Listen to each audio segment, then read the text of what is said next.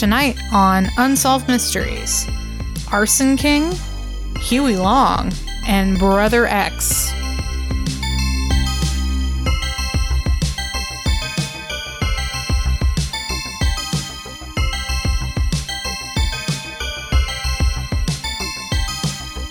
Hi, I'm your co host, Crystal. And I'm your other co host, Robert. And this is Reenacted, an Unsolved Mysteries podcast. Crystal, Yes, Robbie. do you do you have any vegan recipes or Vegan recipes. meals Hmm.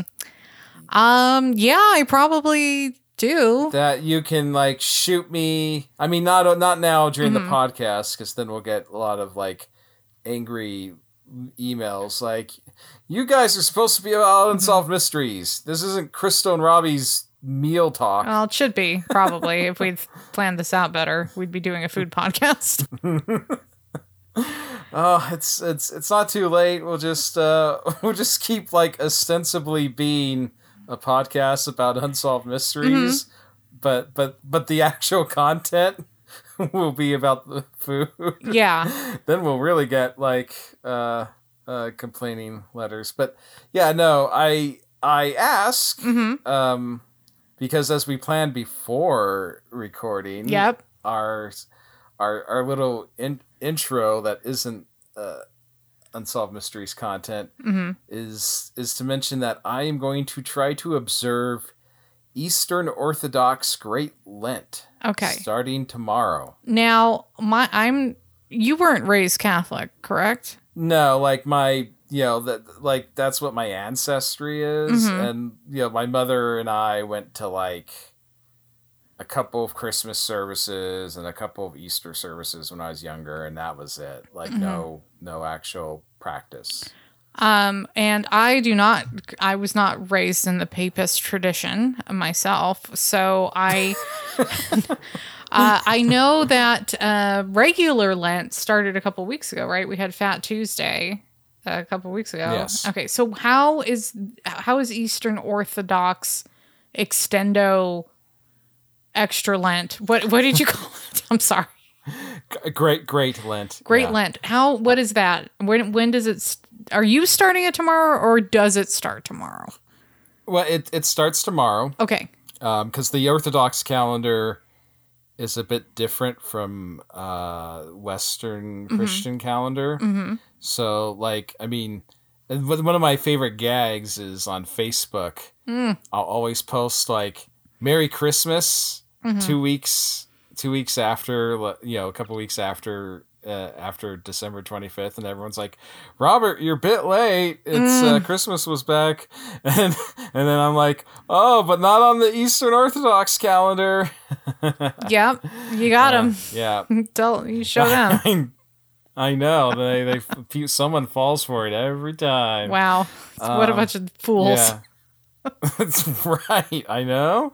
Um and so yeah, so it starts uh starts tomorrow. Uh-huh. Goes on until the beginning of May. Oh, okay. Wow. So it is a great Lent because we are recording Yes. this like dead in the middle of March right now. Exactly. This Okay. yeah, this is not yeah, yeah, this uh, it is not a, a bit of hyperbole to refer to it as Great Lent. Like, Mhm. oh, it's so great. You know, no, this, yeah, this, this is going to be, this is going to be a, uh, a bit of a, a marathon for me. Mm-hmm. Okay. Um, I'm, I'm, I'm observing it because a very good friend of mine, unfortunately, has some severe medical issues, and they're going in Mm. tomorrow to find out some results, which Mm. almost certainly aren't going to be that great. And so, I don't know. I just figured observing this and uh, uh, would help me think about her more, and I don't know, have some sort of lucky rabbit's foot effect. I mean, it can't hurt at the very least. no. and- So I mean, it might because I have no idea what um, Great Lent entails. So what are the what are the practices that you will be observing I will not be able to eat meat at all? at all. That oh, includes Oh, wow, okay. poultry. Okay. And do you feel like you're not- you're a big meat eater right now, or not so much?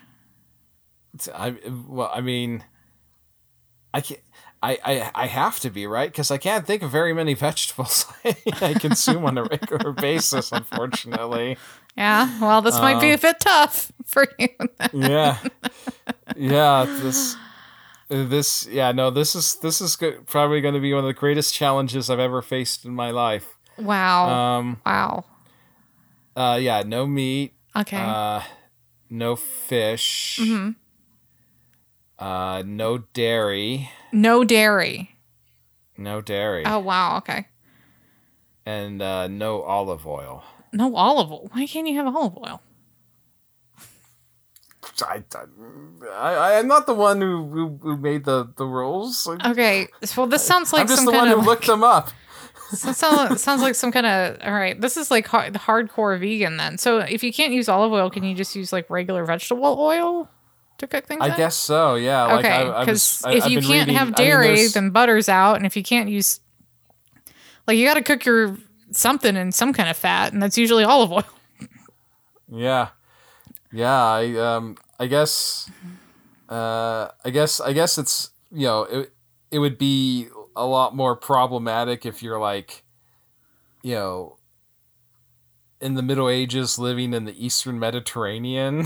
Yeah, like I, I guess not being able to use olive oil, you're like, oh man, I'm really really feeling it now. I Um, would have trouble with that because nearly everything I cook is in olive oil. I mean, it's almost exclusively what I use as a cooking agent, and also because it's a lot healthier for you than most other cooking oils. So, That that's what I've heard. Uh, that probably also explains why uh, everything you've cooked for me has always been so delicious. oh, that's sweet, but I don't remember cooking you anything really ever at all.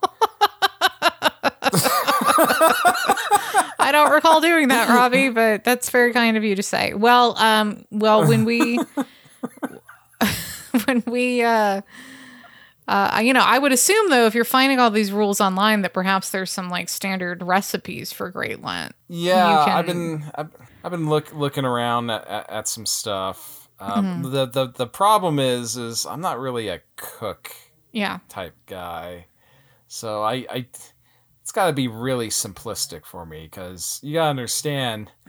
Um, ma- many of the meals I, I eat Mm-hmm. involve pouring milk into a bowl of cereal, and yeah. I can't I can't use the milk anymore. Yeah, well, um, you know, I have a mostly dairy-free lifestyle because of dietary restrictions. I have, well, obviously, that we meet. So, you know, this is a really interesting uh, problem you've posed here, and you know, you're still going to be in the middle of this by the time this episode gets released next week. So maybe this is something listeners can help us out with if they have any really like outstanding vegan recipes that they can share. I think now would be the time to do it. Um, If you got a vegan recipe you really want to share, go on iTunes, give us five stars, and put the body of that recipe in the review. also, Yeah, that's one way to do it. Or you could just email Yeah. us, reenactedpod at gmail.com, and we will make sure or, that. at- or at Reenacted Yeah. Pod on Twitter. But you know what? It might be more fun to just do it in the iTunes review. Yes, yes. um, well, Robbie, I wish you all the best with that. I uh, I'll shoot you some resources when we uh, stop recording here because um, I, you know, we're we're meat eaters in this house, but uh, I always, you know, if I have the option to get something vegan and delicious, like I've had some incredible vegan desserts. Um, you know, if there's an option for a vegan meal, I'm I'm an omnivore. I'm taking it. So I I know there have to be a lot of good resources out there, and I think like probably sweet potatoes are gonna end up being your very good friends. at The end of this, if I had to guess. Um, Okay. yeah, so we'll we'll see. We'll check back in, in a couple weeks when we record again and see if you have uh, lasted because that sounds like a incredible challenge. The olive oil thing is really surprising to me, honestly, because I that's I eat so much of that all the time. Um, Yeah. you know, speaking of uh yeah, I don't have a really good tra- good transition to the episode of Unsolved Mysteries.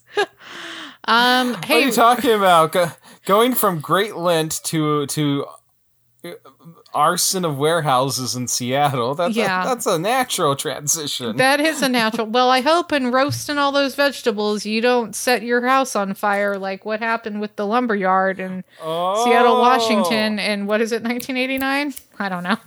Is that when that yeah, happened? late eighties or something. Uh, well, anyway, we should probably talk about what is this? Uh, season five, episode three of uh, Unsolved Mysteries. So, set the scene Seattle. You know it, you love it. It's rainy most of the time. Uh. There's a lot of um, trees, and uh, one of the prevailing industries of uh, the Pacific Northwest is that they cut those trees down for lumber. Sorry, this is clumsy as hell. Uh, so in 1989, there was a big ass fire at the Blackstock Lumber Company in Seattle, and um, the uh, officials, the authorities, assumed it was arson. Um, and they assumed that because there had bunch been a bunch of other, uh, I think over 20 some fires in the Seattle area around the same time, and possibly connected cases up in Canada as well. Um, Yeah. So the the fire was just so big. Oh my god, it was just the biggest fire, and um, it ended up being one of the biggest fires in Seattle history because obviously it's at a lumber yard. Once the blaze gets started, it kind of just has a ton of fuel to keep going. And Mhm. um, two of the firefighters, uh, they they went in, and I guess the roof exploded while they were in there, and um, one of them unfortunately was trapped and and wasn't able uh, was was unable to move. Uh, uh, I guess his name was Matt Johnson, and unfortunately he passed away from from that uh, during the fire. His partner Bill Meredith was able to get out of there. what what I found interesting Mm-hmm. is as soon as we really plunge into the reenactment, Mm-hmm. like they they sort of do a cut where like you see some real life exterior footage of some firefighters on top of uh, part of the building, and then it cuts to like the the two reenactors going in, you know, sh- uh, doing an inside uh, shot, and the thing that stuck st- st- stuck out to me immediately was Bill was talking about how him and Matt went up a uh, onto a and he did like he hesitated and he described it as like I guess a sort of mezzanine. Mm. And I was like, and I was like, I have to look that word up. Yeah. So yeah, And what is Uh, mezzanine defi- mean? a a low story bet- between two others in a building, typically between the ground and first floors. Oh, so, it's like um, oh, like a staircase landing, but bigger. Right, right. It's something along those those lines. Which Okay. I, as soon as I read that definition, I was like, yeah, okay, I know exactly what they're talking about because I feel like, so uh, in the past I've been in warehouse type businesses, Mm. And there's it's not too uncommon for them to have some sort of setup like that where there's like you know stuff distributed on on this weird sort of floor that's in between uh th- that's higher than the ground but lower than the the next one and whatnot. And it's uh so i was like okay i uh glad that he uh that bill introduced me to that term then we had a they did a reenactment where matt was telling because i guess like Matt, bill describes like the heat like it felt like being x-rayed with heat Wow. being inside that building. Yeah. And I guess uh like Matt was like just incapacitated by it.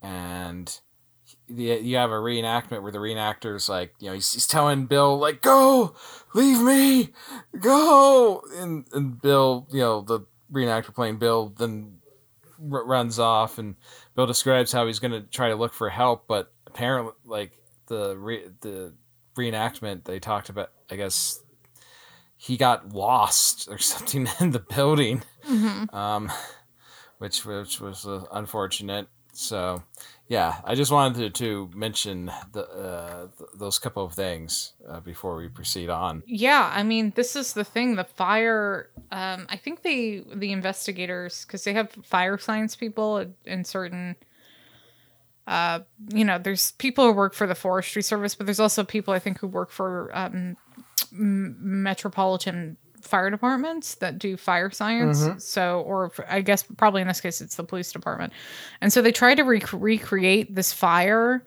to see how it could have started um, in Puyallup, which is nearby uh, Seattle. Um, it doesn't matter, but they they found that the fire had burned so hot um, that they something there must have been some kind of fuel they assumed that had started the fire. So originally they assumed it was an accident because somebody had broken into the the lumber yard to um, start a fire to keep warm. It might have been a, a vagrant uh, to keep warm, but Yeah. you know they quickly dispelled that when they realized how hot the the fire was burning. Uh, and so enter investigator De- Dennis Fowler, who's he's kind of chasing this like, you know, the king of all arsonists, as he's calling it, Right. um, around. Right. Well, he plays himself in the reenactment segments. Mm-hmm.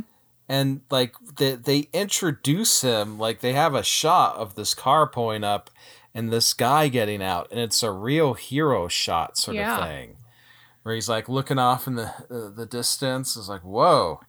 Uh, they uh, like sometimes unsolved mysteries. They they you know, I watch the reenactments uh, whether you know it's the original person or not involved with them.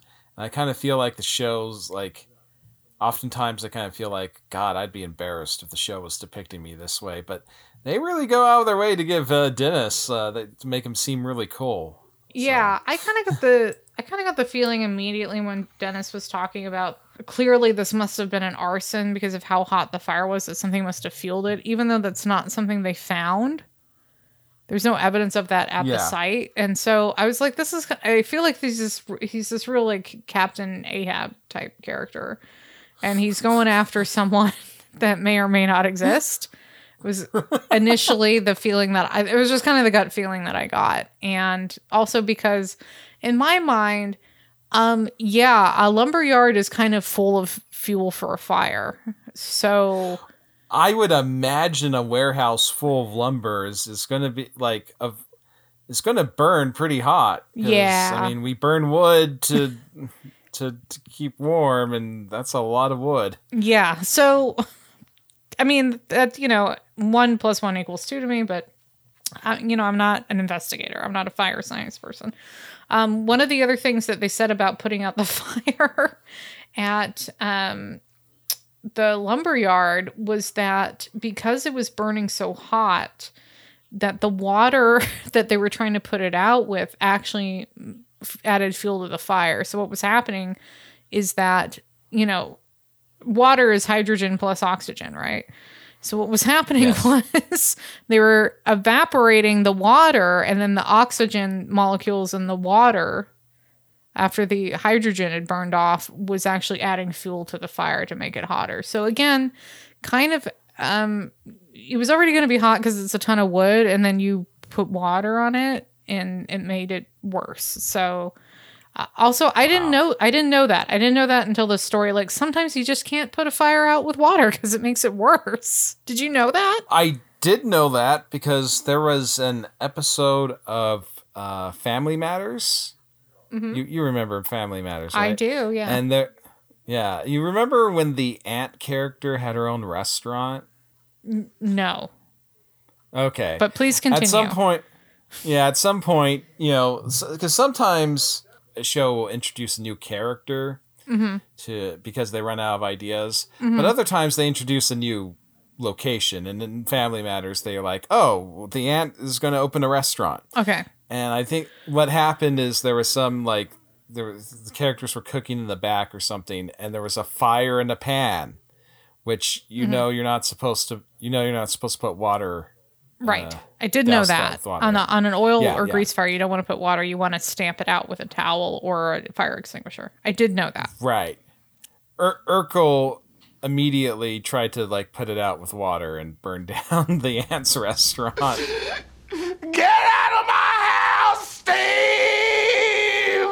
So was I don't. Um, what was the thing with Urkel then? Was it that because was he just a klutz? You would think. Right, because you would think because he does possess uh, an impressive amount of knowledge. Right. You would think that he would. Um, I think. I think part of it is you know it, it could have just been that like, it's an emergency situation and like sometimes you panic, and and you know your your panic overcomes like stuff that you actually do know. Well, I mean, I guess if he hadn't burned down the restaurant, who would have been left to say out loud, "Did I do that?" Touche, yeah, indeed. You know, is Uh, Laura going to say that? Is Carl going to say that? No, that's Urkel's line. So he had to burn the No, restaurant. no, I, I, abs- abs- yeah, absolutely not. What were Um, we talking about?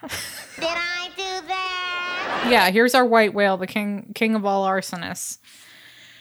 And allegedly he he or she, well we're saying king of arsonists, so let's assume he uh also burned down Seattle's carpet exchange warehouse uh, in 1984, and that burned down in less than 20 minutes. And apparently, the fire in that was so hot that it melted the concrete and warped steel beams. Um, as we know, Oh No, God! should I not say it? Should I just stop? should I stop it? Well, I have. I have to admit, ever since I've watched this episode, that's it's been running through my mind. yeah. Yeah, well we know we know that carpets don't melt steel beams, okay? we know that. So there must have been some kind of other fuel involved, okay? Um, yeah. so this uh, investigator Dennis Fowler, Fowler is like trying to piece all the shit together. He's like, I got all the clues. I'm gonna find the king of the arsonists. Um, you know, and then there's a whole litany of other fires that they're trying to tie tie to this king king king of all ar- arsonists, and um. Oh yeah, I guess the the fire department did the test fire that I mentioned in Puyallup was in an empty shopping center, so they were trying to dis- discover what kind of fuel could have been used because they but they couldn't find one at the scene. That's what I'm very confused about. Is there doesn't seem to be any remnant Right.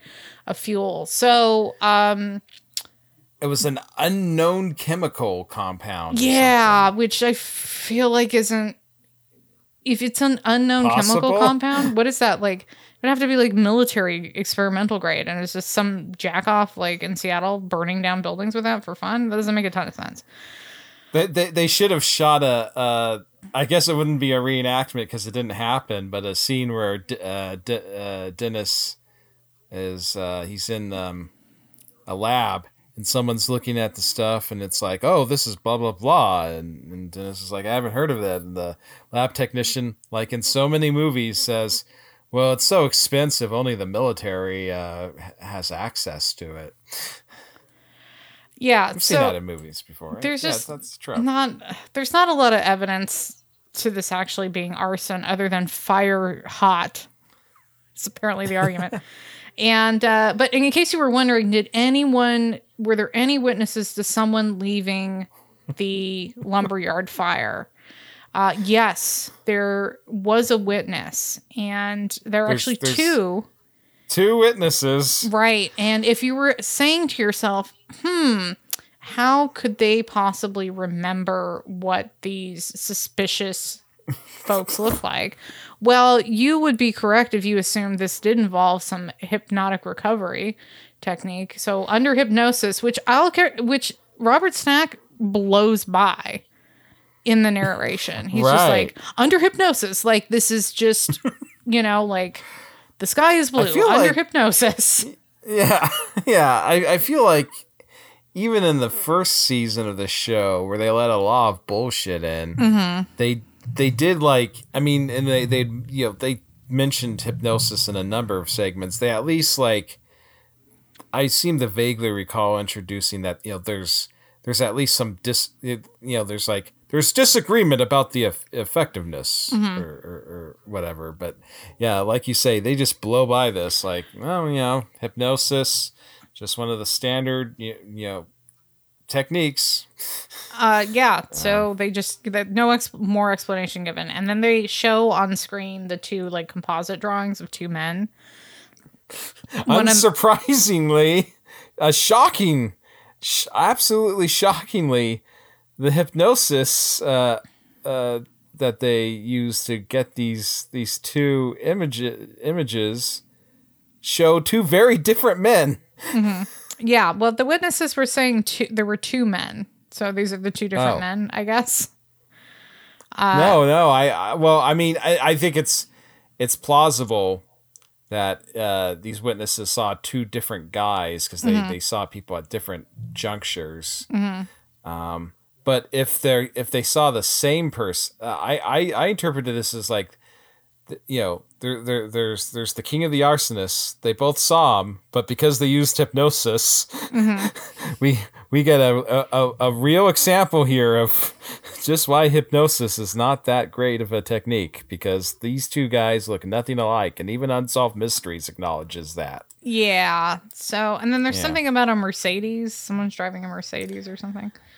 Right. One of the witnesses they saw like the guy was in a Mercedes leaving the the the lumber yard, and was you know he's like he he he noted that because it's like why is someone in a Mercedes leaving a lumber yard at like nine at night or what whatever. Yeah. Um, the other th- last thing I want to mention before we get into our sort of update that we get with this.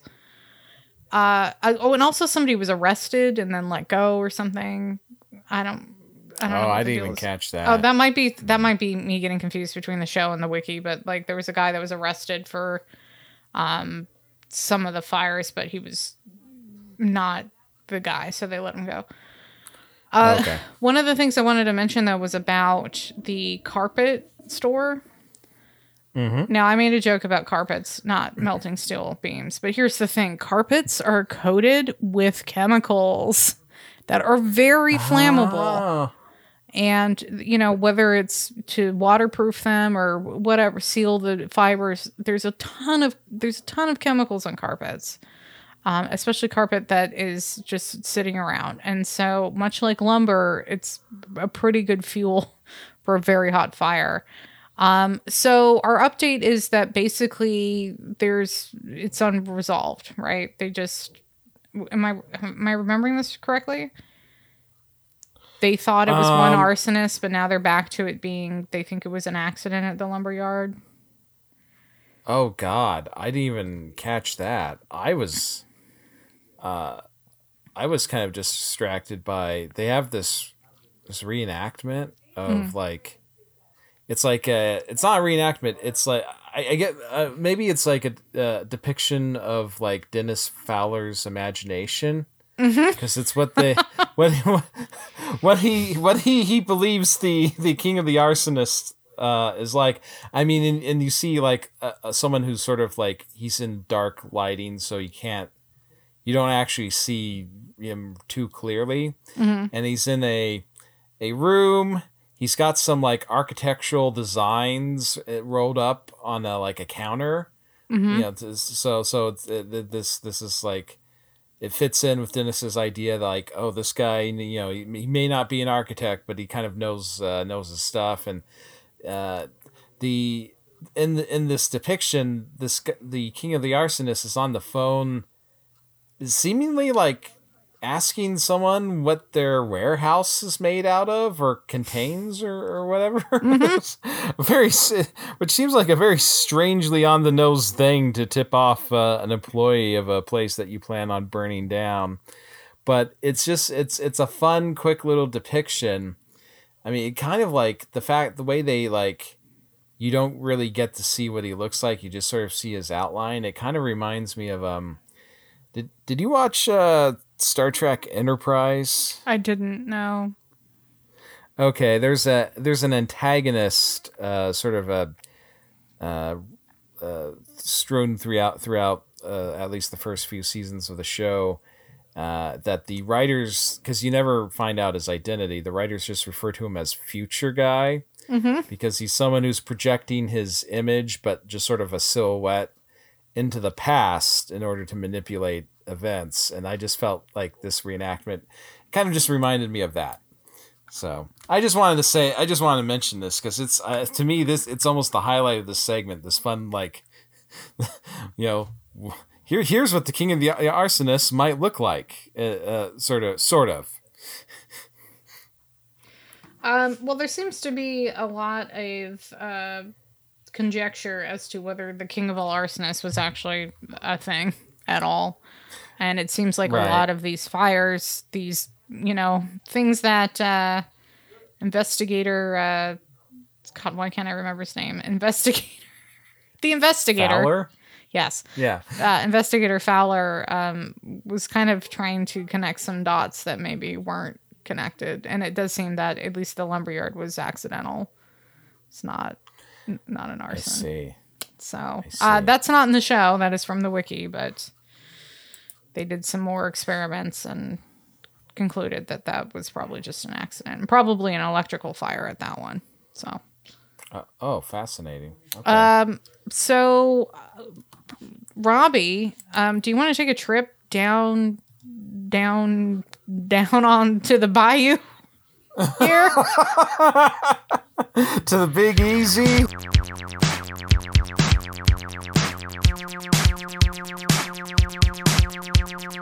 Yeah, so let's talk about Huey Long. Uh, was this a figure you were familiar with prior to this segment? uh, n- truly no idea who Huey Long was. I'd heard the name, oh, well, okay, yeah. Um, but yeah. probably in the context of you telling me about him.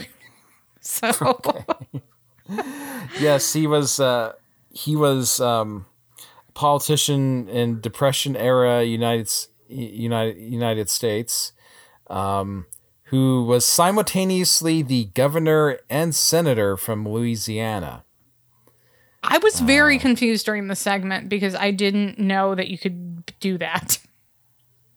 Well, the thing is, is Huey Long like he basically ran Louisiana like a dictatorship. So he just like he could manipulate any sort of uh I mean and and sort of you know this the what we have here involving this mystery around his assassination is that it's occurring in in the process of him getting a gerrymandering uh through the state legislature so that he could presumably you know eliminate any uh, judicial opposition to to himself. Um, I have I have Uh, a he- quick question for you.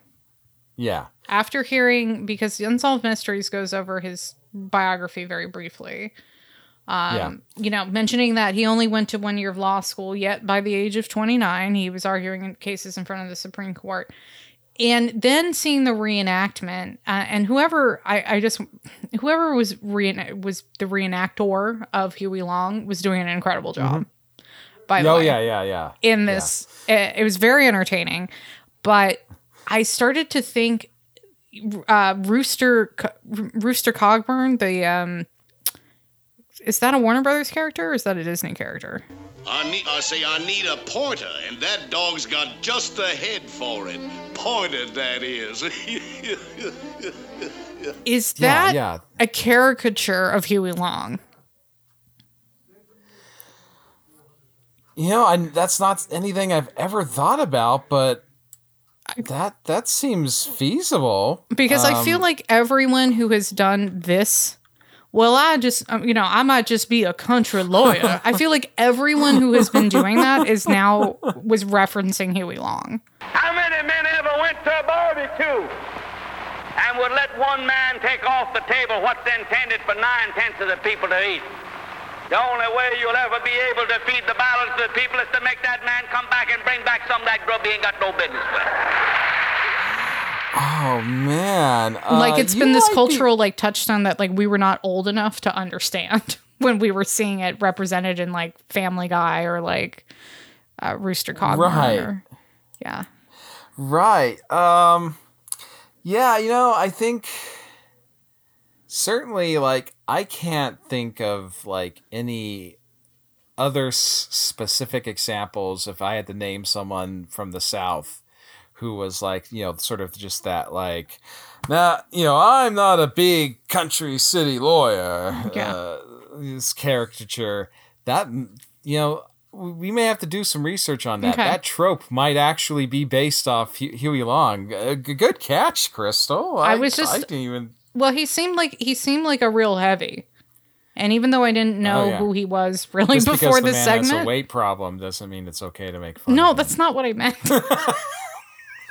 I know, I know, I know. I'm sorry. Yes, yes. He, I mean, his, his, his character is yeah. right. He was larger than life. He had a lot of cultural cachet, not only in Louisiana, but he seemed to be a real personality that people outside of Louisiana knew of.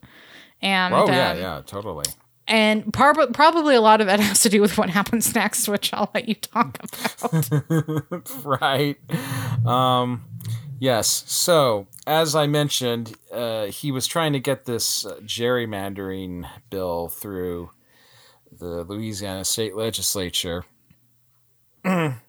um, and this was this would have disav- uh, disadvantaged a judge whose son, um, who looks like a total nerd.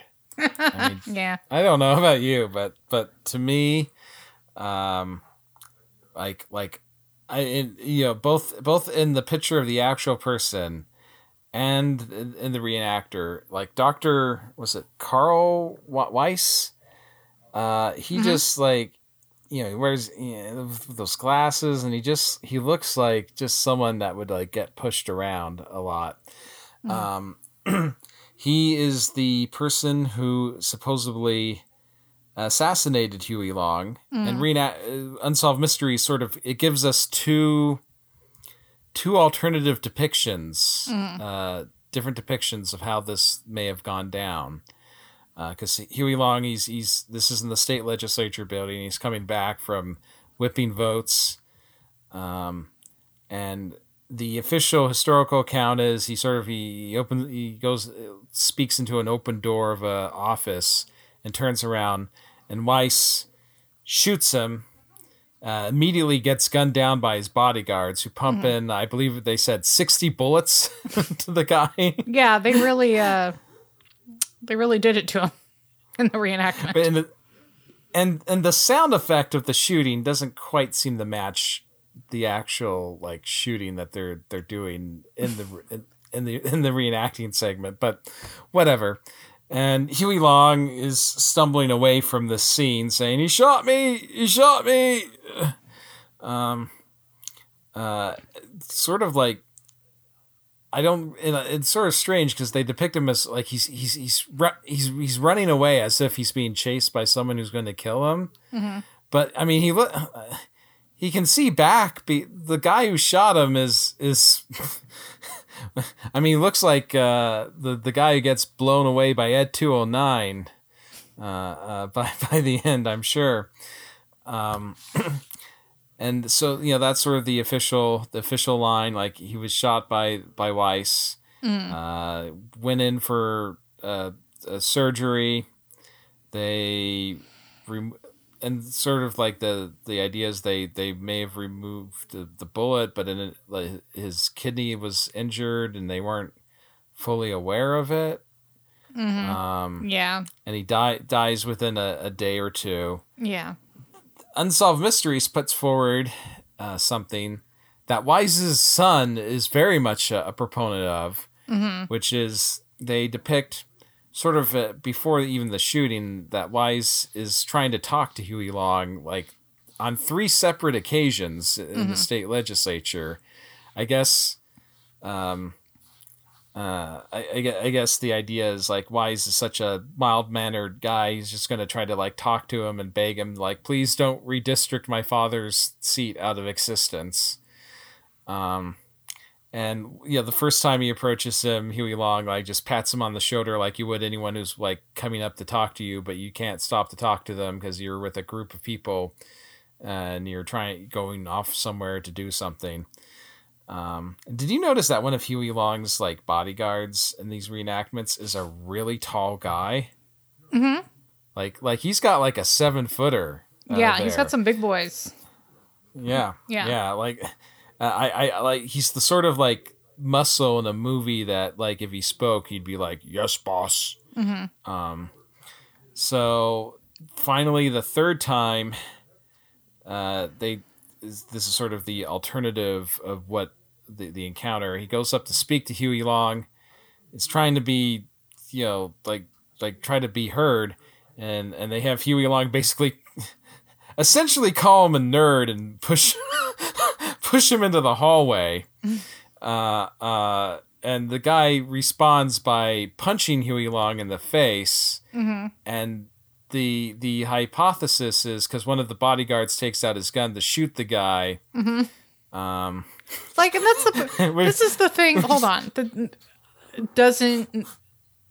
I've been thinking a lot about this today about how when people have guns on them, they use guns. And this is a situation, if you have a pipsqueak like that, as portrayed in the reenactment, mm-hmm. and then you have a bunch of seven footers, right? Like, they didn't need to pull out their gun. They just needed to, like, take one hand and pick that guy up by the seat of his pants and toss him out the building. Like, why were why were guns being pulled indoors? Like I don't even understand why that was the first thing to happen. It doesn't seem proportional, especially like we said. We, there, there, there's a seven footer here that looks like you could just pick the guy up and, like you say, literally carry him out and throw him out of the building. Yes, um, and so the, the and, and and the the hypothesis here is that in the process of shooting this guy, one of the bodyguards was actually accidentally shot Huey Long himself. Um, and so you sort of have two two different depictions of of, of possibilities uh, that could have uh, uh, that are playing out here. Uh, th- then there was something about like, well, because in the in the surgery, allegedly Huey, someone noticed that there was bruising on Huey Long's lips or face or something, Yeah. and he says like, "Oh yeah, that's where he hit me," or, or, or something, which would give credence to the idea that he was punched by by Weiss. Um, uh, yeah, and I mean, the, earlier they have a depiction of like the families having a, a Weiss's family's having a dinner, and his father is ranting on and on about Long. And what they depict Weiss as sort of being apolitical and just like, well, you know, he's kind of an interesting character, Dad. And yeah, look, Dad, yeah, as so, as so many of us have had to do in the course of our lives, be like, hey, can we not talk about politics at the table? Because Right. we just had a nice day at church, and there's this de- delicious dinner in front of us. Let, Let's let's enjoy ourselves. Yeah. But apparently, apparently, like, uh, you know, Weiss. I mean, I, I guess that sort of sets up the idea that Weiss is not out there to to assassinate Long. He just was like, maybe I can talk to it to to to Long and reason with him or something. Mm-hmm. Uh, later on, Weiss's that like I think that night, Weiss's um uh, cousin and some other relative they they find his car parked outside the state legislature but it's locked and so they go back to get the keys and when they come back the car has been moved and like his bag is his medical bag is which i guess apparently he carried his gun in has been rifled As you through do. and the gun yeah yes you do um In case you need Well, to I like mean, we're- shoot the cancer out of someone, right? or exactly. Uh, and his medical bag's been rifled through and the gun is missing. So this is supposed to obviously lend further credence to like, oh, he was, you know, he didn't have a gun on him. He, uh, he was shot and, you know, after punching Long. And uh, obviously the conjecture here is that one of Long's bodyguards went out and with his keys and went through his car and found the gun and they I'm assuming they're gonna go with the idea that it was planted on him or whatever. And then there was some weird thing where the during the autopsy they found another bullet in long and Yeah. I guess the the main the main issue there is because Weiss was carrying around just a little 35 Or like the 32. pipsqueaky a 32 Yeah. okay I don't know guns, Chris. So I know. I'm just reading it from the wiki. I don't either. I'm just letting you know it was a Yeah. 32. and you know he's as as a little nerd like him would Mm-hmm. uh, but the bullet they found in came f- found in him came from a much larger gun Mm-hmm. uh, that was presumably carried by one of Long's bodyguards. Right. So Yes. uh, that's it's it's all a bunch of interesting uh, info, and it was kind of in, I I saw this segment when I was a little kid, Mhm. Oh yeah. and yeah and i remember like i mean a lot of the stuff i've heard about long's uh uh long being killed like the alter often i i hear you know the speculation the alternative to just it was this one guy you know he's the son of the judge whose seat's going to be this uh, uh eliminated uh i would assume I going into this segment, I assumed that we were going to get like some grand conspiracy because they talk about like you know because there's the the moneyed interests were not uh, keen on Long at all. Uh, it was uh, very, uh, very much a sort of a redistributionist. Yeah. I mean, I hearing him policies. Give his speeches, he has a very Bernie Sanders esque quality to him. Right, right. Yeah, he has a, a lot, a lot of. Um, uh, he had a lot of uh, uh, appeal amongst uh, just the everyday people of Louisiana. They they mentioned in the funeral, what was it like a hundred thousand people attended. Um, and so he, uh, so uh, you you would think that like oh the, you know this is going to be like something of an assassination that was arranged to to you know remove him from power, but instead basically the the two options we have is like you know lone guy trying to like prevent his father's seat from being redistricted, or it was an accident, which is not uh, i mean that's not something that uh, you can entirely discount. Um, uh, especially i guess if you got a situation where people are just roaming around with guns drawing them out Yeah. at the this- drop yeah, of a the, hat The bodyguards and the there was just it just sounds like a situation where there were too many guns. yeah And- well there, yeah there's like there's like two dozen like bodyguards there Yeah. it seems like and they're like and pursue it seems like not all of them are entirely professional so Mm, yeah. does seem like a recipe for a disaster Yeah, for sure. I I just really don't understand why, you know, they they didn't just toss Weiss out of the building. They could have easily have done that. They could have overwhelmed him very yeah quickly. Uh, especially especially if it holds true that he came in and unarmed. Um, so one of the uh, updates we get a not just a white text update, but a Robert Stack update. It's an interesting update. Yeah. uh, done in a format I've never seen done on, on the show before. Um, with different sort of font and the lettering and, and whatnot. But yeah, basically the update was like, and it was kind of strange too, because I felt like this update had a bit of an e- editorial spin to it. Mm-hmm. Because it begins with like, int- uh, when you know, in it they have like interestingly, like you know, it's like oh, hmm, yeah, something's a bit suspicious here. Uh, like the insurance uh, investigators uh, awarded Long's family, you know, tens of thousands of dollars because they they they ruled that the the his death was an accident Right. as in he you know he was shot you know uh, by his one of his own bodyguards Right. um So the insurance So- company took the stance that it had been an accident and, re- and awarded the Long family as if it had been, whereas the Mm-hmm. Louisiana State Police maintains that it was uh, an assassination by Dr. Weiss. An assassination by Weiss yeah and then uh there was like there was talk about how um you know there was there was information uh, uh to help uh, put forward the idea that it was a accidental shooting and and Weiss didn't do it Right. but apparently uh like it didn't uh it took a long time for this information to to be presented just because uh, the state legislature had such a pro Huey Long bent to it that they just they wouldn't apparently they wouldn't want to hear about this which I don't know I guess that's like I get I mean what difference does it make for them like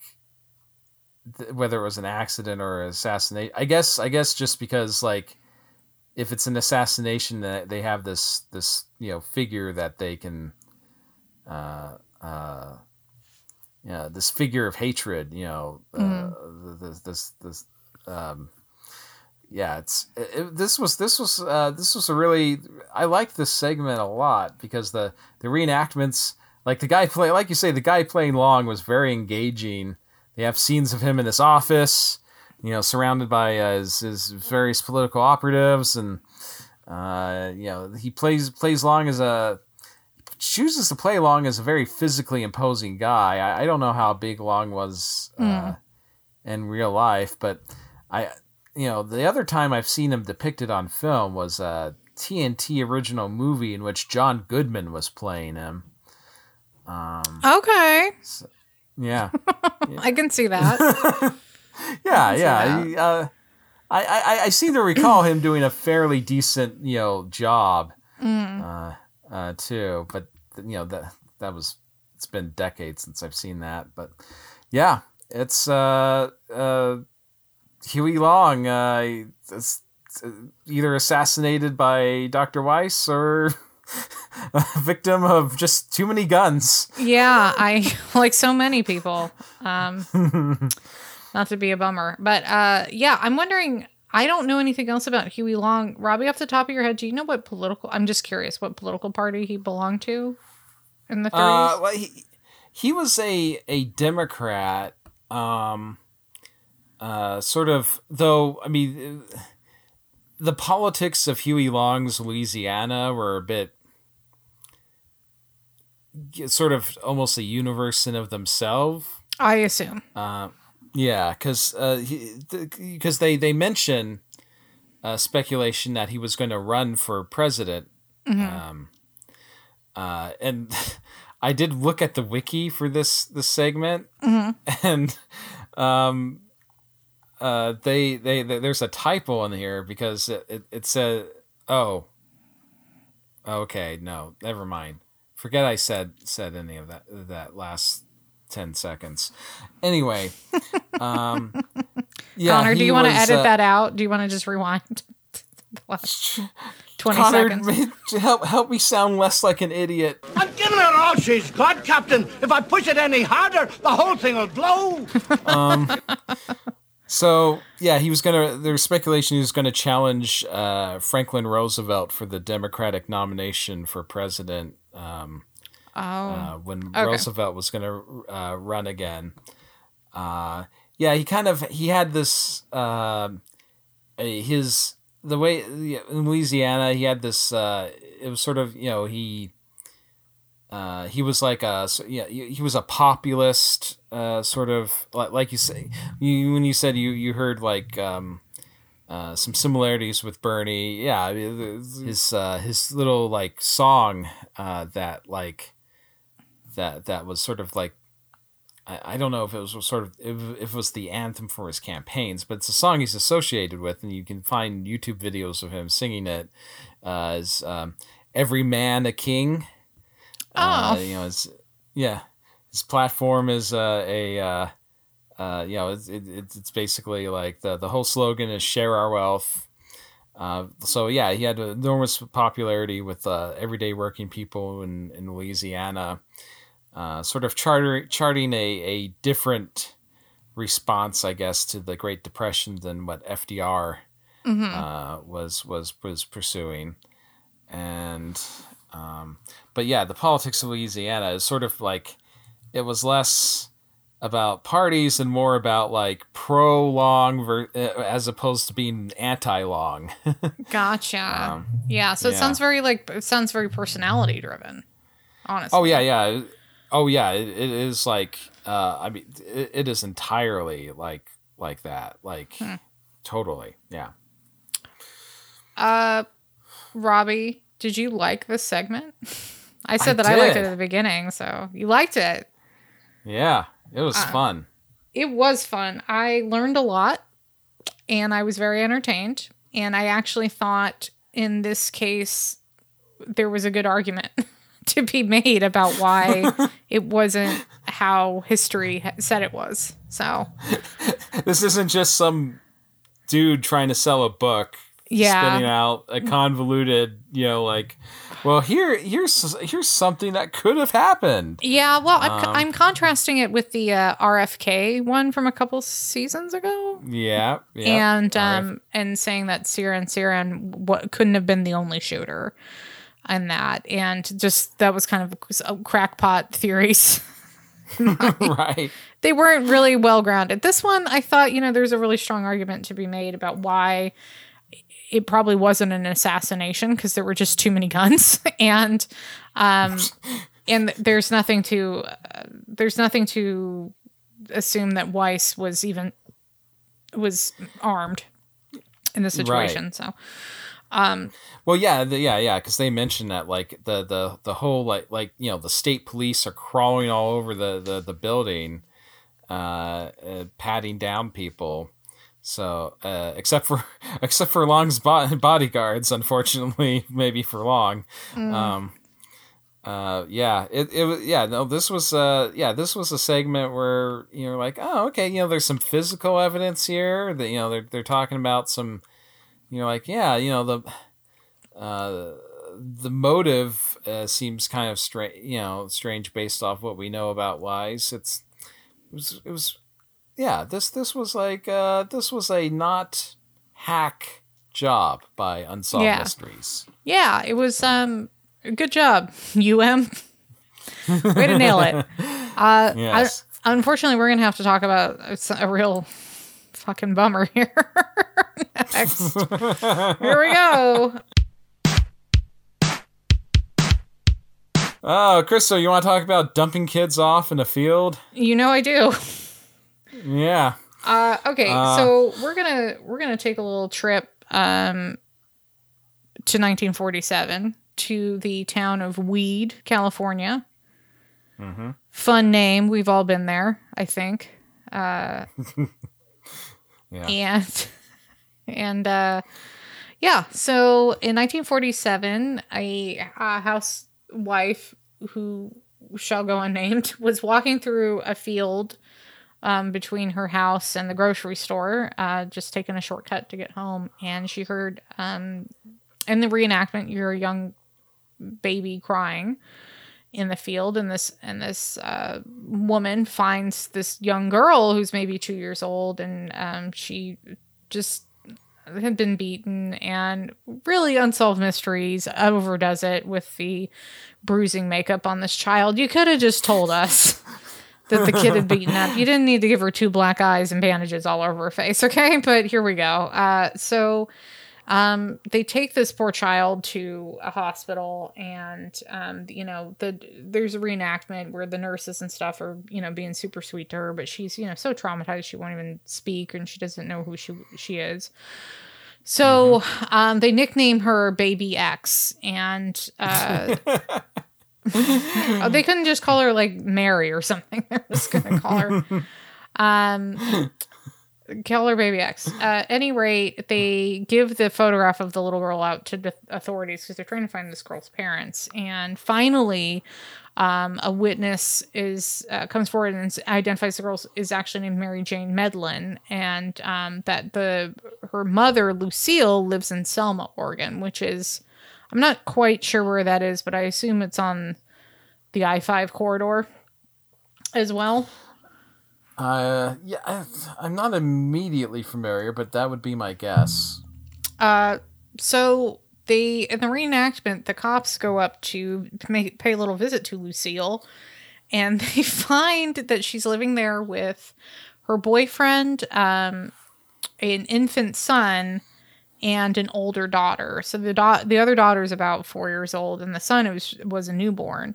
And uh, the boy and the Lucille's like freaking out because she's just like, "Wait, why are you at my house? You found my kid." And then the boyfriend's were like, "You see, uh, we had too many kids already, so I just decided to go ahead and make an executive decision and dump one off uh, in California." Um, and just the they have they the guy playing the boyfriend is just doing a good job at being a real Weasley piece of shit. Because who why did you why? Who's why? Why do you need to lay hands on a child like that? I don't understand. And also, you don't just like if you want to get rid of a kid, you don't just dump them in a field. You can put them in front of a police station or something. What are you doing? Right. yeah, it, it's it, it's so strange because you, you would think that like when we've seen you know because we've considering the sheer number of wasp love sort of things we've gone Yeah. through, uh, usually it's sort of like I mean, the, the standard protocol is like, okay, you got two cur- kids and a third one's on the way, and you can't afford to have three kids. Right. The natural thing is to, you know, when the baby is born, you you give up the baby Right. Because you got yeah because the the other kids are older and they're gonna Right. remember just being chucked off. Right. But I, it's interesting because um, she act when when they talk with the woman grown up in the uh, uh, later on, she talks about how like yeah I, I was pretty incorrigible, so they had difficulty like disciplining me, and I really kind of got like my inference on this was that you know they like they were basically the parents were basically like well we you know this one kid is pretty difficult. Maybe we'll just we'll get rid of her and maybe this baby will be easier when it grows up. That's that's kind of like the process thinking that i i inferred was going on. Yeah. um I don't yeah, think there was a just- lot of thinking going on in that household, frankly. No, no, admittedly, yeah, admittedly, yeah, and it's so strange. Like, so, so this was like what the late 1940s, right? Mm-hmm. Yeah. So, because I was gonna say it's so strange that they would have to just abandon the kid in the field, Yeah. uh, considering that like during the great, as we've seen so so many times, uh, uh, you know, in the 1930s and 40s, kids were just being snatched up to be yeah. sold I mean, off. you could. Yeah, but this is this is post depression though, so I don't know. I don't know that the baby That- that- market was really that it must strong. yeah it must have dried up uh, quite a bit at least like yeah i mean so uh yeah unfortunately yeah this this poor girl is, is gets to be traumatized by her parents uh uh dumping her in a field uh, as well as beating her um Yeah, no, it just sucks, and they can go to jail for. They can just fuck off and go to jail forever. Um, so what ends up happening is the family gets broken up, right? Obviously, and the other two kids go into foster care. Um, what happens to Mary Jane? Mary Jane uh, went to live with her biological father for a little bit, and then she got um, bopped around to several foster homes. Uh, of course, she marries at sixteen. That makes sense. But anyway, Yeah. she's still married now in uh, 1992.